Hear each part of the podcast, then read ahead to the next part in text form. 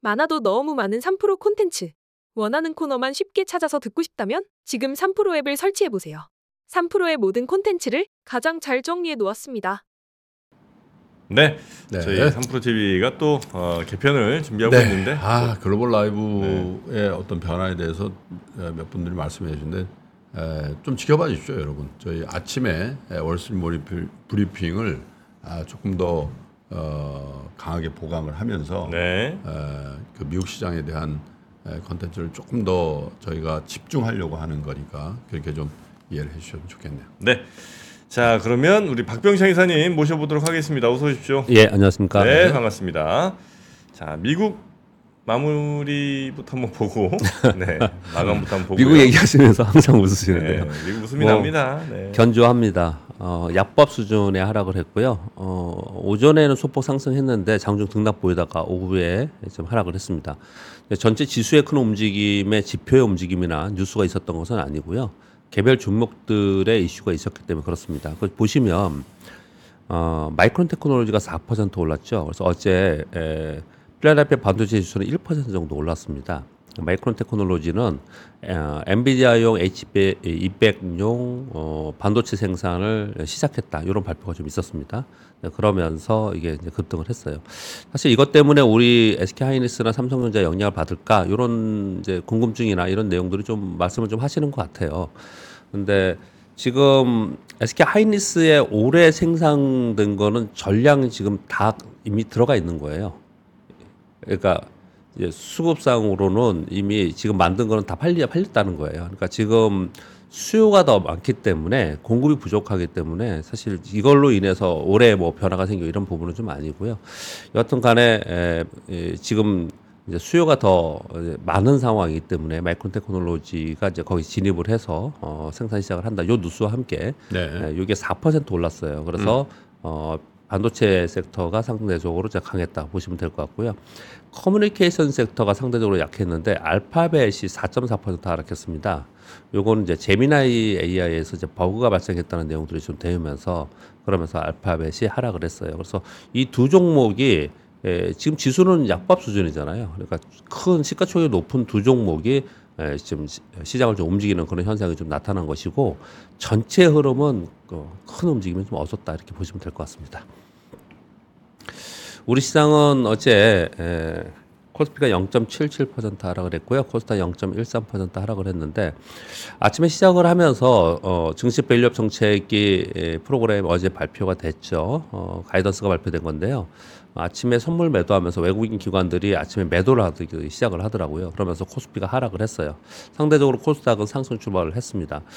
어, 소위 금융지주라고 얘기하는 종목들이나 뭐 현대차 그룹주들 이런 종목, 현대차 그룹주는 한 3에서 5% 하락, 그리고 금융지주사들은 5에서 10%까지도 하락을 했어요. 네. 오후에 대부분 반등했습니다. 대부분 다 마이- 마이너스 10%였던 것은 마이너스 4% 끝났고요. 네. 마이너스 한 5%는 마이너스 1%라 보합 정도에 끝났고 반등은 주었습니다. 즉 아침에는 밸류업 관련주들의 에, 매물이 나온 거고요. 그 매물이 저점으로부터 또 매수세가 들어와 가지고 오후에는 어, 반등을 좀 해냈고 외국인들도 오전에는 순매도 위주였다가 결국에는 1,187억 정도 순매수로 마감했습니다. 그러면서 어, 낙폭을 축소하면서 마감했다고 보시면 될 것 같습니다.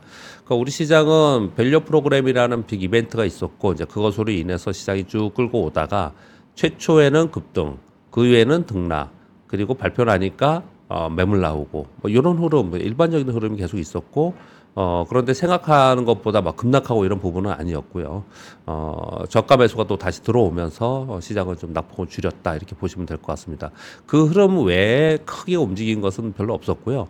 지난주에는 어, HBM 관련주들이 굉장히 강세였고 물론 어제도 그랬지만 어제는 사실은 어, 면역 항암제 관련 바이오주들이 초강세를 보였습니다. 네. 어, 알테오전이 이제 급등을 하면서 전체적으로 시장을 끌고 올라가는 그런 모습을 보였습니다. 그렇다 보니까 어, 상대적으로 코스닥은 좀 강했는데 일부 종목만 강했던 거지 전체적인 시, 시장은 매도 우위였고 좀 부진한 네. 하루였다 그렇게 보시면 될 것 같습니다. 지금 어, 모바일 월드 콩쿠레스 이거 지금 지, 진행을 하고 있지 않습니까? 어, 근데 어, 26일부터니까 이제 오늘부터예요. 그래서 제가, 제가 보기에는 이제 지난주에 시장을 말씀드리면서 AI 관련된 이슈는 이런 이벤트가 있기 때문에 계속되지 않을까라고 생각을 하고 있고요. 여기서 이제 신기술 관련된 내용들이 계속 나오고 있습니다. 그래서 거기에 관련된 테마나 종목 장세가 그 정도 이어지지 않을까 생각을 하고 어, 매크로 시황에서 가장 중요하게 생각하는 것은 이제 PC 발표가 어느 정도 나올 거냐 이제 그걸 가장 중요하게 보는 것 같아요. 다른 것들은 큰 지금 어, 변화의 에, 모멘텀은 지금 없다 이렇게 보시면 될 것 같고요. 우리나라가 지금 이제 수급적 모멘텀이 어떻게 될 것인가가 이제 관심거리입니다. 증시 밸류엄 프로그램이 있었습니다. 이벤트 종료 매물이냐 아니면 기대에 줄- 불충분했느냐 의견들이 굉장히 많은 상황인 거고요. 또 매물 나온 것도 이게 차익 실현이냐 아니면 실망 매물이냐 여튼 간에 어제 오전에 아침에 매물이 나왔습니다. 그런데 예, 말씀드렸다시피 낙폭을 축소하면서 어, 반, 어, 어, 이제 시장이 마감을 했어요. 근데 네. 이것은 정책 기대는 어떻든 간에 지속되고 있는 그런 상황 속에서 어, 처음에 나왔을 때처럼 뭐 일시적으로 전체적으로 오르기보다는 종목별 차별화와 옥석 가리가 있지, 있지 않겠냐 이런 얘기들이 가장, 많은 거고요. 어, 실망을 이제 실망에 대한 얘기는 이제 구체적 인센티브나 이제 페널티가 없다 이런 얘기를 하고 있는 상황 속에서 상반기 내에 추가 논의를 통해서 가이드라인을 확정한다 이렇게 얘기를 하고 있습니다. 근데 아까 김부장님 말씀 주신 대로 시장에서는 조금 더 구체적인 내용이 이번에 나와주던지 아니면 좀 더 빨리 진행이 되는 걸 좀 바란 거예요. 근데 그렇지 않았기 때문에 매물이 좀 있었다 보시면 될 것 같습니다. 그러나 이 얘기는 계속해서 얘기가 나오겠죠. 그리고 어 지난 한 2주 동안 언론 플레이를 한 것처럼 음. 하나하나씩 나올 가능성이 좀 있어요. 그래서 이 밸류엄 정책 관련된 것은 지금 이번 시장의 흐름에 주도 역할은 계속 하지 않을까라 생각하고 그리고 AI 관련주들도 이번 시장의 주도 역할을 지속할 거라고 생각합니다. 그래서 시장의 큰 흐름이 변하지는 좀 않지 않을까, 아까 안, 변하지 않을 것이다 이렇게 좀 생각이 좀 됩니다. 다만 어, 단기적으로 active 자금들이 좀 들어왔을 거 아니에요. 이런 자금들이 좀 나갈 가능성이 있죠. 그래서 이 자금들이 만약에 다시 들어온다면 어느 시점에 또는 어떤 sector에 들어올 것인가, 뭐 이런 부분에 좀 관심을 좀 둔 것 같아요. 네. 전체적으로 보면은 어제 여러분들이 그 뉴스 이 이거에 대한 뉴스가 뭐 이제 피상적인 뉴스들은 언론에서 많이 있었는데 뭐 구체적인 뉴스나 뭐 이런 것들은 크게 없었고요. 그리고 어 이 외에 전체 시장의 매크로 환경을 변화시킬 수 있는 뉴스라는 게 별로 없었습니다. 그리고 실적 발표 끝났잖아요. 네. 그래서 실적에 대한 뭐 개별 종목의 뉴스도 별로 없었어요. 그러니까 시장이 어떤 상황이냐면 그냥 이벤트에 의해서 뭐 이- 거기에 대해서 이제 쭉 수급에 의해서 좀 오다가 이벤트 끝나고 나서 그 수급의 변화가 좀 생긴 것 뿐이지 전체적으로 시장의 큰 변화나 아니면 어떤 쭉 그 기조를 끌고 가는 그런 부분들은 시장이 좀 없다. 그래서 좀 밋밋한 시장이에요. 네. 그래서 종목들도 보시면요. 전체적으로 뭐 테마가 강세 테마가 있거나 강세 섹터가 있거나 그렇지도 않아요. 아주 개별적으로 움직입니다.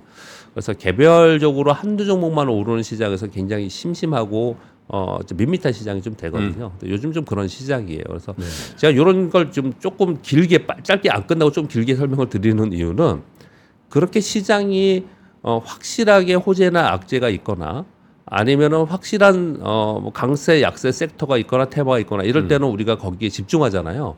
근데 지금 그런 시장이 아닌 경우에는 약간 시장을 이게 관망할 필요가 있어요.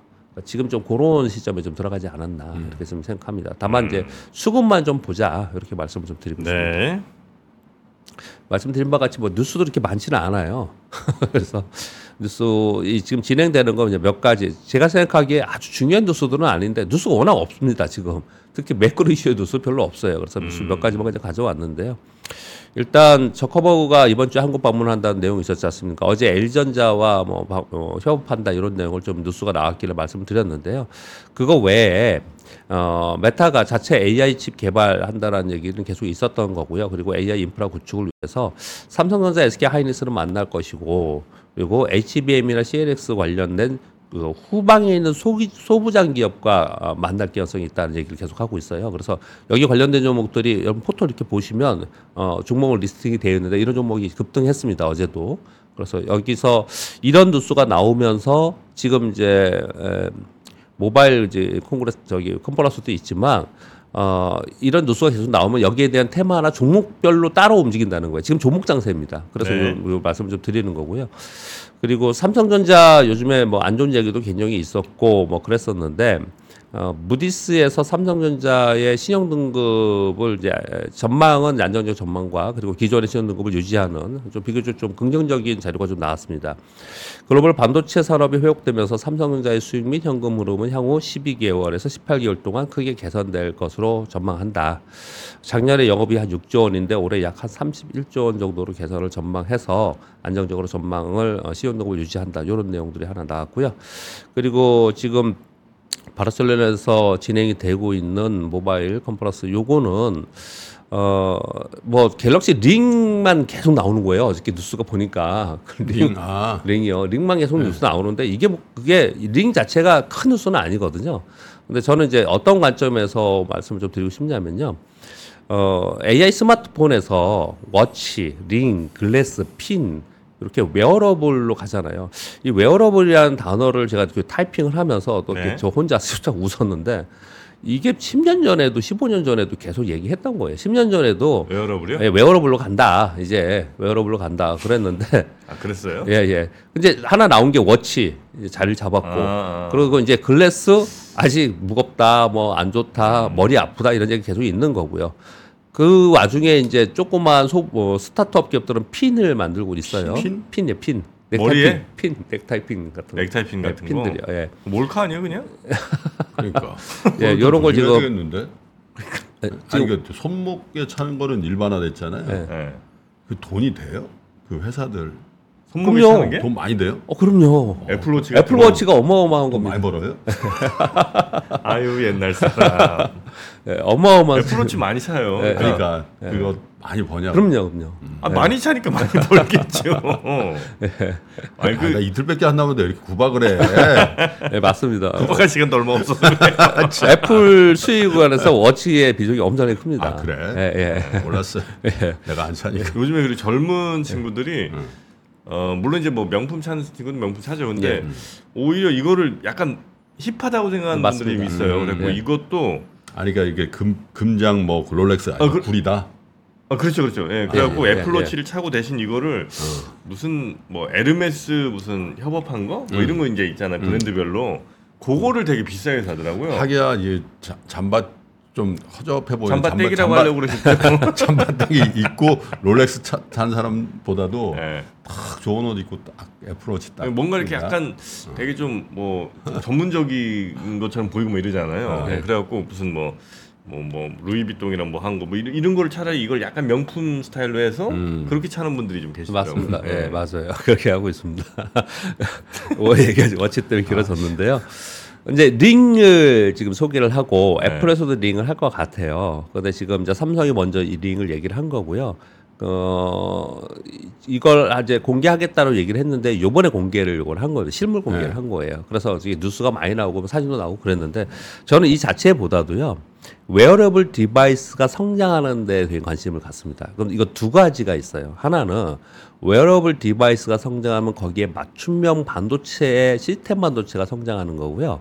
또 하나는 wearable device는 이게 이뻐서 하는 게 아니고요. wearable device에 꼭 들어가는 게 하나가 뭐냐면 그 헬스케어가 같이 연관되어 있습니다. 음, 그렇죠, 그렇죠. 예, 그래서 IT와 연관된 헬스케어에 기반된 기업들의 성장이 모멘텀이 좀 되는 거예요. 그래서 이런 부분들이 이제 중요하다 이렇게 말씀을 드리고 싶은 거고요. 링 같은 건 보니까 예. 뭐 물론 이제 더 기술이 더 가겠습니다만 이게 딱 사람 악수할 때 이렇게 딱손 잡잖아요. 예. 근데 좀 세게 잡으면 손가락 엄청 아프겠더라고 이게. 왼손에 껴야지. 왼손이죠. 어, 왼손에 왼손에 아, 뭘 그런 걱정을 해요? 아니 아, 손 하나밖에 없어요? 아, 저 왼손이. 아 왼손인데 뭘, 뭘 걱정을 해? 아, 저 반지를 잘 안 껴갖고. 아, 바, 왼- 반지 낀 손으로 악수하는 게 거의 없는데. 아, 아니? 왜냐면 이제 옛날에 그, 아, 나 그. 군대 반지 있잖아 ROTC 반지 예, 있잖아 예. 그세 돈이야 예. 엄청 커. 커요. 예. 야 솔직히 그거 나이 든 사람 참 무거워지 털 늘어져. 아, 세 돈이라. 세 돈이면 10g.